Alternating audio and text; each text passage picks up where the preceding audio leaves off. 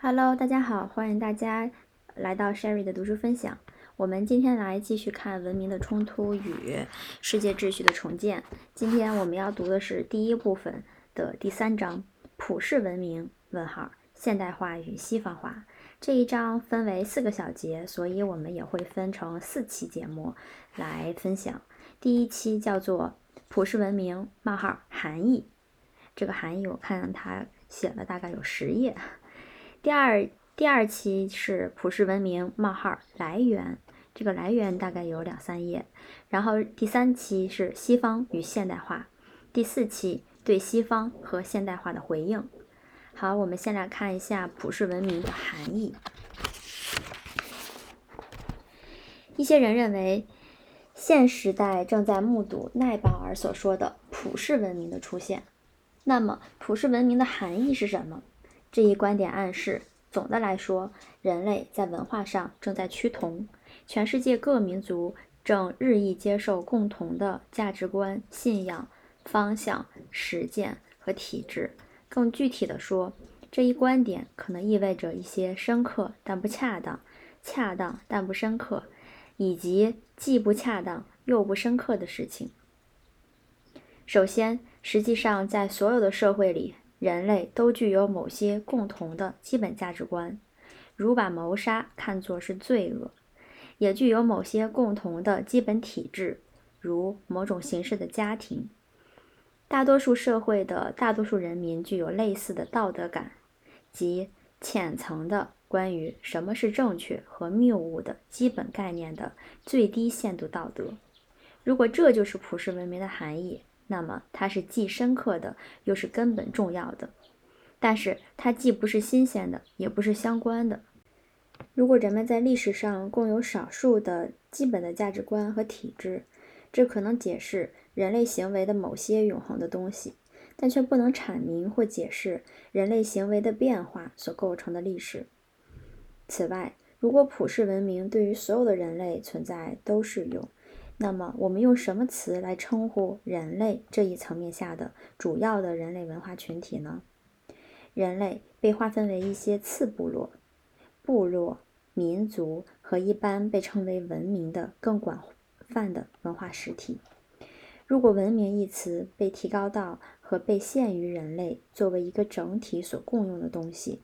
人们就必须或者发明一个新词。来指人类整体层次下的最大的文化群体，或者假设这些大的但非人类范围的群体消失了。例如，瓦兹拉夫·哈维尔曾指出，我们现在生活在一个单一的全球文明中，它不过是一块薄板，覆盖或掩藏了各种各样的文化、民族、宗教、艺术传统和历史上形成的态度。所有这些在某种意义上都存在于它之下。然而，把文明仅限于全球层面，和把那些历史上总是被称为文明的最大的文化实体叫做文化或者次文明，只会造成词语上的混乱。其次，普世文明一词可以用来指文明化社会所共有的东西，如城市和识字。这些使他们区别于原始社会和野蛮人。当然，这是18世纪时这一词的独特含义，而且正是在这一意义上说，普世文明正在出现。它使全，它使各种人类学家和其他带着惊慌看待原始人群消失的人感到恐惧。文明在这一意义上说，已在整个人类的历史上逐步扩大。文明本身的传播与多元文明的存在并不矛盾。第三，普世文明一词可以指西方文明中的许多人和其他文明中的一些人目前所持的假定价值观和主张。这些可以被称为达沃斯文化。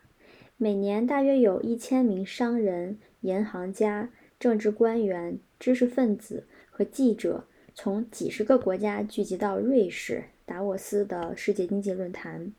几乎所有这些人都有物理学、社会学、商学或法学的学位，从事文字或数字工作。英语相当娴熟，受雇于政府、公司和学术机构，有着广泛的国际交往，时常在他们自己的国家之外旅行。他们一般具有对个人主义、市场经济和政治民主的共同信念，这些也是西方文明中的人所共有的。达沃斯人控制了几乎所有的国际机构、许多世界管理机构以及大量的世界政治和军事职位。达沃斯文化因此极为重要。然而，在世界范围内有多少人共有这种文化？在西方之外，可能不到五千万人，即少于世界人口的百分之一，也可能少至世界人口百分之零点一的人。它远不是普遍的文化，而且那些在达沃斯文化方面有共同性的领导人不一定在他们自己的社会确保权力控制。正如赫德利·布尔所指出的，共同的知识文化只存在于精英层次，它在许多社会中根基很浅，而且值得怀疑的是，它是否甚至在外交层面上包含被称为共同的道德文化或一套共同价值观的东西。以此与共同的知识文化相区别。第四，一种思想得到了发展，即西方消费模式和大众文化在全世界的传播传播上正在创造一个普世文明。这种论点既不是基本的，也不是相关的。历史上文化史上一直是从一个文明传到另一个文明，一个文明中的革新经常被其他文明所采纳。然而，他们只是一些缺乏重要文化后果的技术或昙花一现的时尚，并没有改变文明接受者的基本文化。文明接受者之所以接纳这些进口，或者因为他们是新奇的，又或者因为他们是被强加的，在过去的一些世纪里，西方世界经常出现对来自中国文化或印度文化的各种物品的渴慕热潮。十九世纪，在中国和印度，来自西方的文化变得流行起来。他们似乎反映了西方的实力。说什么通俗文化和消费品在世界上的流行，代表了西方文明的胜利。这一论点反而使西方文化变得无足轻重。西方文明的本质是大宪章，而不是大麦克。西方人可能接受后者，但这对于他们是否接受前者来说，没有任何意义。这一论点对于他们看待西方的态度来说也没有意义。在中东的某个地方，几名年轻人完全可以穿着牛仔裤，喝着可乐，听着摇滚乐，但他们却可能在向卖家顶礼膜拜的间隙，造好一枚炸弹去炸毁一架美国飞机。二十世纪七十年代和八十年代期间。美国人消费成百万的日本轿车、电视机、照相机和小电器，却没有变得日本化，相反，却变得与日本更加敌对。只有幼稚的妄自尊大，才会使西方人假设非西方人会通过获得西方商品而变得西方化。试想，当西方人把他们的文明等同于充气饮料、褪色的裤子和油腻的食品时，关于西方。这告诉了什么呢？这告诉了世界什么呢？关于普遍大众文化的论点稍微复杂些的版本，一般没有把注意力集中在消费品上，而是集中在传媒上，集中在好莱坞，而不是可口可乐上。美国对全球电影、电视和录像业的控制，甚至超过了他对飞机制造业的控制。一九九三年，全世界最受关注的一百部影片中有八十八部是美国片。两家美国组织和两家欧洲组织控制了全球范围的新闻收集和新闻传播。这一情况反映了两个现象：第一是人类对爱情、性、暴力、神秘事物、英雄主义和财富的普遍兴趣；第二是受利益驱使的公司。主要是美国公司利用这些兴趣来达到自身目的的能力。然而，几乎没有或完全没有证据证明下述假设。普遍的全球通讯的出现正在导致观点和信仰的趋同，正如迈克尔·弗拉霍斯所说，娱乐不等同于文化转变。第二，人们根据自己先前存在的价值观和观点来解释这些通讯。基肖尔马赫布巴尼注意到，当同样的视觉形象跨越全球，同时进入千家万户的起居室时，它激起了一些彼此相反的看法。当巡航导弹击中巴格达时，西方的起居室一片欢呼。生活在这之外的人都认为，西方将迅速对非白种人的伊拉克人或索马里人，而不是对白种的塞尔维亚人给予惩罚。但是，用任何标准来衡量后者，都是危险的标志。全球通讯是西方权力最重要的当代表现形式之一。然而，西方的这一霸权鼓励了非西方社会中的民粹主义政治家谴责西方的文化帝国主义，并集结他们的公众来保护其本土化的延续和完整。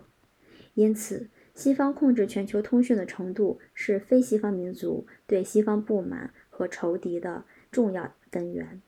此外，到二十世纪九十年代初，非西方社会中的现代化和经济发展正在导致出现一些迎合那些社会独特口味的地方和地区的传媒业。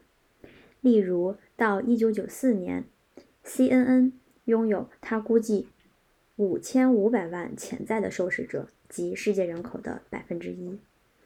令人惊异的等同于达沃斯文化人的数量。而且无疑在很大程度上与这些人重合，而且他的董事长预测其英语广播可能最终会吸引百分之二到百分之四的市场。然而，地区的及文明的网络将会出现西班牙语、日语、阿拉伯语、法语为西非和其他语言的广播。三位学者得出结论说，建立全球统一的新闻编辑室仍是一个空想。罗纳德·多尔就外交家和公众官员中出现的全球知识文化提出了一个令人印象深刻的看法。然而，甚至他也对被强化了的通讯的影响做出了一个非常有限度的结论。在其他相事情相同的情况下，通讯密度的增加将确保民族之间，至少是中间阶级之间，或更至少是世界的外交官之间同伴感。基础的扩大。不过，他补充说，一些可能不相同的事情的确会是非常重要的。语言，任何文化或文明的主要因素都是语言和宗教。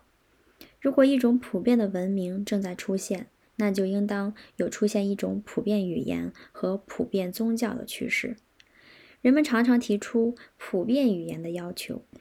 华尔街日报》的一位编辑就提出，世界语言是英语。这可能意味着两件事儿，其中只有一件可能支持普世文明的论点。它可以意味着世界人口有越来越大的比例说英语，但不存在任何证据支持这一命题。确实可以找到，确实可以找到的最可靠的证据，恰好显示了相反的情况。无可否认，他们不可能非常精确。所能得到的涵盖了三十年以上的数据，一九五八年到一九九二年，显示出世界上语言的使用的整个模式并没有发生急剧的变化，而讲英语、法语、德语、俄语和日语的人口比例却有了显著的下降，讲汉语普通话的人口比例有较小的下降。讲印地语、马来、印尼西亚语、印度尼西亚语、阿拉伯语、孟加拉语、西班牙语、葡萄牙语和其他语言的人口比例则有所增长。世界上讲英语的人在讲至少有一百万人所使用的各种语言的人口中所占的比例，从1958年的百分之九点八下降到1992年的百分之七点六。世界人口中讲五种主要的西方语言——英、法、德、葡萄牙、西班牙的比例，从1958年的百分之二十四点一下降到92年的百分之二十点八。1992年，世界人口中的百分之十五点二讲汉语普通话，大约两倍于讲英语的人口。另外还有另外百分之三点六的人口讲其他形式的汉语。这个接下来会给大家看一个表格，我会贴在我们的备注里面。它就是讲主要语言的人占世界人口的百分比。它这个百分比指的是，呃，一百万以上的人口所使用的各种语言的总人数。分别统计了1958年、1970年、1980年和1992年。阿拉伯语分别是呃百分之二点七、百分之二点九、百分之三点三、百分之三点五。呃，这个数据我就我不再一一的念了，大家如果感兴趣的话，可以去看一下这个图表。从一种意义上说，对于世界上百分之九十二的人来说，是外语的语言不可能是世界语言。然而，从另一种意义上说，如果它是来自不同的语言群体和文化的人用来彼此交流的语言，嗯，如果它是世界的通用语言，或者用语言学的术语说，是世界上主要的、更广泛的语言，那么也就可以这样说：需要彼此交流的人们不得不寻找。交流的工具，它这里给了我们一个呃英文 LWC 的简称，全称是 Language of Wider Communication，也就是更广泛的语言。在一个层面上，他们可以依赖于受过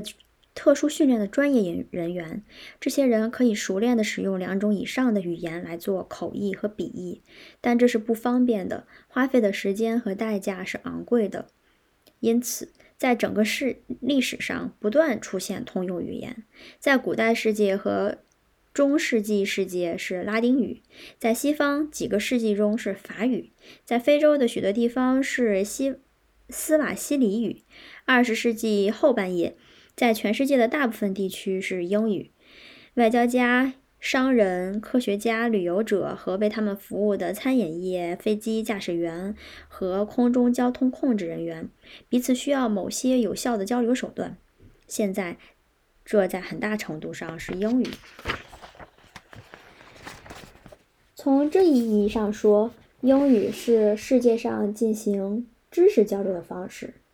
正如公历是世界的计时方式。阿拉伯数字是世界的计数方式，以及对于世界上的大部分地区来说，公米呃公制，也就是米制，是世界的度量方式一样。然而，用这种方式使用英语是在进行文化间的知识交流，它的前提是存在着相互分离的文化。通用语言是处理语言差异和文化差异的方式，而不是消灭它们的方式。它是交流的工具，而不是认同和社会群体的根源。日本的银行家和印度尼西亚的商人彼此用英语交流，并不意味着他们之中的任何一个人盎格鲁化或者是西方化了。讲德语和法语的瑞士人用英语相互交流的可能性，不亚于他们使用两种国语的任何一种。这同样也不意味着他们盎格鲁化了。同样。英语作为一种辅助国语，在印度被保留了下来，尽管尼赫鲁不赞成这样做。这证明了印度非印地语民族保留自己的语言和文化的强烈欲望，以及印度仍然作为一个多语言社会的必要性。接下来又出现了一个表格，它是讲主要的汉语和西方语言的人。它统计的时间分别是1958年和1992年，统计的呃语言分别是汉语和西方语言。汉语的话，它一共统计了有普通话、广东话、吴语、闽语、客家话。西方语言总统计了是英语、西班牙语、葡萄牙语、德语和法语。我们只看。呃，我们稍微看一下这个表格。九五八年的时候，五八年的时候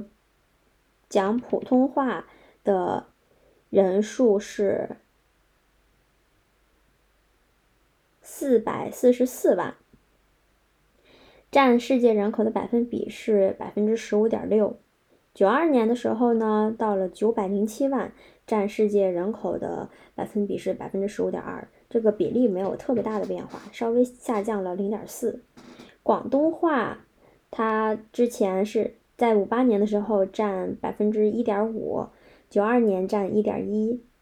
嗯，然后总体的汉语。在五八年的时候，占世界人口百分比是百分之二十点五，九二年到了百分之十八点八，些许下降。然后我们来看一下英语，在五八年的时候占世界人口的百分之九九点八，到了九二年是百分之七点六。然后其中数据增加的应该是葡萄呃西班牙语，西班牙语、葡萄牙葡萄牙语都有些许的增加。德语有所下降，法语有所增加。整体来看，西方语言，呃，五八年的时候占世界人口的百分之二十四点一，之后占百分之二十点八。嗯，这个表格我也会贴到备注里，大家都可以看到。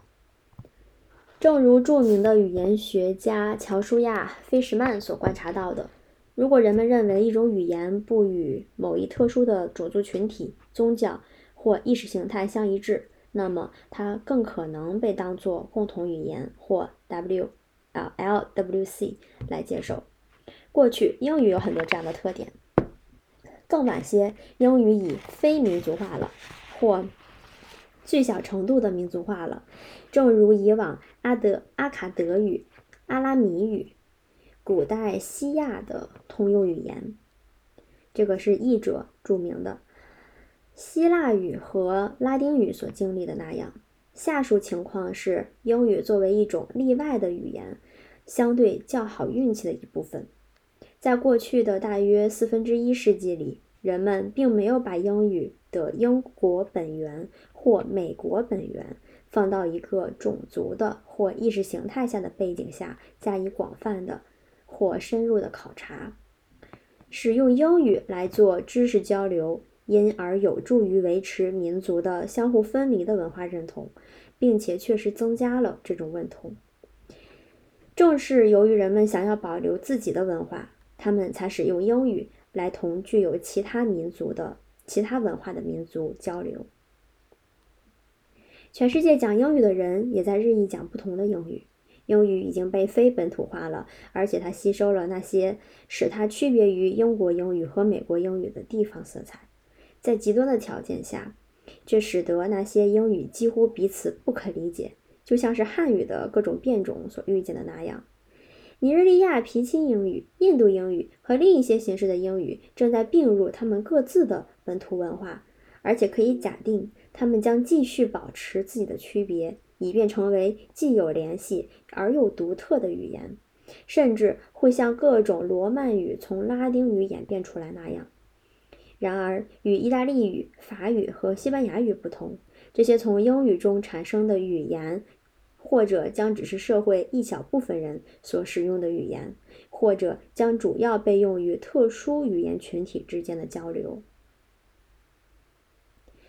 可以在印度看到所有这些过程，例如，1983年，印度7万3300万人口中有1800万讲英语。一九九一年，八万六千七百万人口中有两千万讲英语，这样印度人口中讲英语的比例大约稳定在百分之二到百分之四。在范围相当狭窄的精英之外，英语甚至不是通用语言。两位新德里大学的英语教授宣称，基本的现实是，当一个人从克什米尔南下旅行到。肯尼亚库马里的最南最南端时，最好的交流手段是某种形式的印地语，而不是英语。此外，印度英语正在吸引许多自己的独特特点，吸收许多自己的独特特点。它正在被印度化，或者毋宁说，随着带不同地方口音的各种讲英语者之间差异的发展，它正在变得地方化。英语只被吸收进。印度文化，正如梵语和波斯语从前只被吸收进印度文化一样。历史上，语言在世界上的分布反映了世界权力的分配。使用的最广泛的语言，英语、汉语普通话、西班牙语、法语、阿拉伯语和俄语，或都是都是或曾是帝国的语言。这些帝国曾积极促进其他民族使用他们的语言。权力分配的变化产生了语言使用的变化。在全世界，两个世纪以来，英国和美国殖民地的商业的、工业的、科学的和权政的权利，在高等教育、政府、贸易和技术方面留下了相当大的遗产。英国和法国坚持在其殖民地使用自己的语言，然而，大多数前殖民地在独立之后，都在不同程度上努力用本土语言来代替帝国语言。并取得了不同程度的成功。在苏联的全盛期，俄语是从布拉格到河内的通用语言。由于俄罗斯权力的衰落，把俄语作为第二语言来使用，来使用者相应减少了。像在其他形式的文化一样，日益增长的权力既引起人民对本国语言的维护，又刺激其他人学习该语言。在柏林墙倒塌后的令人兴奋的日子里，统一了的德国仿佛是个新的庞然大物。一个令人引人注目的趋势是，那些英语娴熟的德国人在国际会议上说德语。日本的经济力量刺激了非日本人学日语。中国经济的发展正在产生类似的汉语热。汉语正在迅速取代英语，成为香港的主导语言。而且，鉴于海外华人在东南亚的作用，汉语已经成为这一地区许多国际商业交易中使用的语言。随着西方实力相对于其他文明逐渐衰落，其他社会中使用英语和其他西方语言，以及用它们来进行各社会间交流的情况也将缓慢减少。假如在遥远未来的某一天，中国取代了西方，成为世界占优势的文明。英语作为世界的共同语言，就将让位于汉语普通话。前殖民地走向独立并获得独立时，宣扬或使用本土语言，压制帝国语言，是民族主义精英使自己区别于西方殖民主义者和确定自己认同的一种方式。然而，独立以后，这些社会的精英又需要使自己区别于其他、区别于其社会的普通人民。掌握熟练的英语、法语或其他西方语言，使他们做到了这一点。结果，非西方社会的精英与西方人之间和彼此之间交流的能力，常常胜于他们与自己社会的人民交流的能力。这种局面像是在十七和十八世纪的西方国家，其实来自不同国家的贵族能够轻易的用法语相互交流，但他们却不会说自己语言的方言。非西方国家中似乎正在出现两个相反的趋势：一方面，在大学层次上，英语日益被用来装备大学生，以便他们在全球资本和市场的竞争中有效地发挥作用；另一方面，社会和政治压力使得本土语言的使用更加广泛。阿拉伯语在北非代替了法语，乌尔都语在巴基斯坦取代了英语作为官方语言和教育语言。本土语言的媒体在印度代替了英语媒体。1948年，印度教育委员会预见了这一发展。当时，他指出，使用英语把人民分裂成两个民族。少数统治者和多数被统治者，一个民族不能讲另一民族的语言，而且相互不理解。四十年后，坚持把英语作为精英语言的做法证实了这一预测，并并在一个建立在成年人选举基础上的运作着民主制中制造了一个反常的现象：讲英语的印度和有政治意识的印度越来越分道扬镳。这刺激了懂英语的少数上层人士和那些不懂英语却享有选举权的数百万民众之间的紧张状态。随着非西方社会建立起民主制度和这些社会中的人民更广泛的参与行政管理，对西方语言的使用下降了。本土语言变得更为流行。苏联帝国的解体和冷战的结束，促进了原先被压制和遗忘了的语言的传播及其活力的恢复。在大多数苏联共和国中，人们做出了重大的努力，使其传统语言复苏。爱沙尼亚爱沙尼亚语、拉脱维亚语、立陶宛语、乌克兰语、格鲁吉亚语和亚美尼亚语现在是这些独立国家的国语。在穆斯林共和国中发生着类似的对本国语言的维护。阿塞拜疆人、拜疆人、吉尔吉斯斯坦人、苦吐苦土库曼斯坦人、乌兹别克斯坦人的书写方式，从其前俄罗斯主人的西里尔书写方式改变为土耳其亲族的西方书写方式，而讲波斯语。波斯语的塔吉克斯坦则采用了阿拉伯的书写方式。另一方面，塞尔维亚人现在把他们的语言称作塞尔维亚语，而不是塞尔维亚克罗地亚语，并从他们的天主教敌人的西方书写方式改变为他们俄罗斯亲族的西里尔书写方式。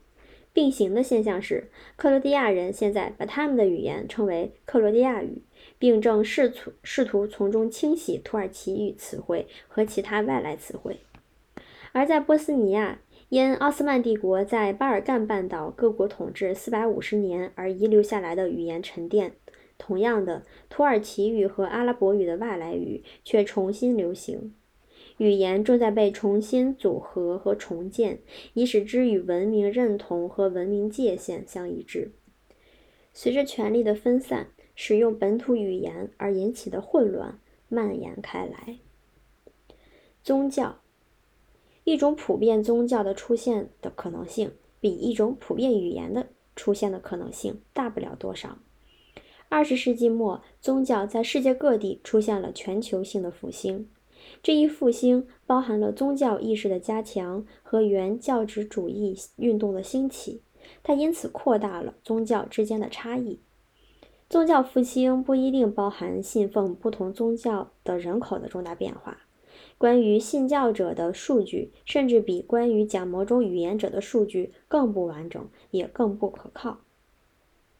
表三点三的数据引自一份被广泛使用的资料。这些数据和其他一些数据表明，全世界信奉各种宗教者的相对数量在本世纪没有发生急剧的变化。这一资料所记录的最大的变化是划分为非教徒和无神论者的人口比例从1900年百分之零点二增加到1980年百分之二十点九。可以确信，这可能反映了脱离宗教的重大变化和1980年的宗教复兴尚在积蓄力量。然而，这一百分之二十点七的非教徒的增长比例几乎。可以同被划分为中国民间宗教的信奉者的下降比例相比，后者从一九零零年的百分之二十三点五下降到一九八零年的百分之四点五。这些实际上相等的增长和下降表明，随着共产主义的来临，中国的大量人口从民族宗教的信徒被重新划分为非信徒。这些数据确实显示出信奉两个主要有改宗力的宗教，即伊斯兰教和基督教的世界人口比例在这八十年有所增长。西方基督教徒一九零零年估计占世界人口的百分之二十六点九，一九八零年占百分之三十。穆斯林增加的更快，从一九零零年的百分之十二点四。增加到一九八零年的是百分之十六点五，或者以另一个估计是百分之十八。在二十世纪的最后几十年中，伊斯兰教和基督教的信徒人数在非洲有很大的增长，在韩国也发生了人们皈依基督教的重大重大变化。在迅速实现现代化的社会里，如果传统宗教不能适应现代化的需要，西方基督教和伊斯兰教就有传播的潜力。在这些社会中，西方文化最成功的主角不是新古典经济学家、富有使命感的民族主义者或多国公司的经理人员，他们是很可而且很可能继续是基督教的传教士。无论是亚当·斯密还是托马斯·杰斐逊，都不能满足城市移居者和第一代中学毕业生的心理、感情、道德和社会需要。虽然耶稣基督可能也满足不了他们，但他可能有更好的机会。然而，从长期来说，穆罕默德会占上风。基督教主要是通过使人播衣来传播，而伊斯兰教则通过使人播衣和人口繁殖来传播。二十世纪和八十年代，二十世纪八十年代，基督徒在世界上的增长比例在达到百分之三十后稳定下来，现在开始下降，到二零二五年可能占世界人口的将近百分之二十五。世界上穆斯林人口由于极高的人口出长人口增长率将急剧增长，加大约在世纪之交将达到世界人口的百分之二十，再过若干年后将超过基督教徒的人数，到二零二五年可能占世界人口的百分之三十。之后，呃，会给大家再贴一个表格，这一期节目一一共会给大家贴三个表格。第三个表格是世界人口信奉主要宗教传统的比例。好的，我们的第一小节普世文明的含义就读完了，感谢大家的收听，谢谢大家。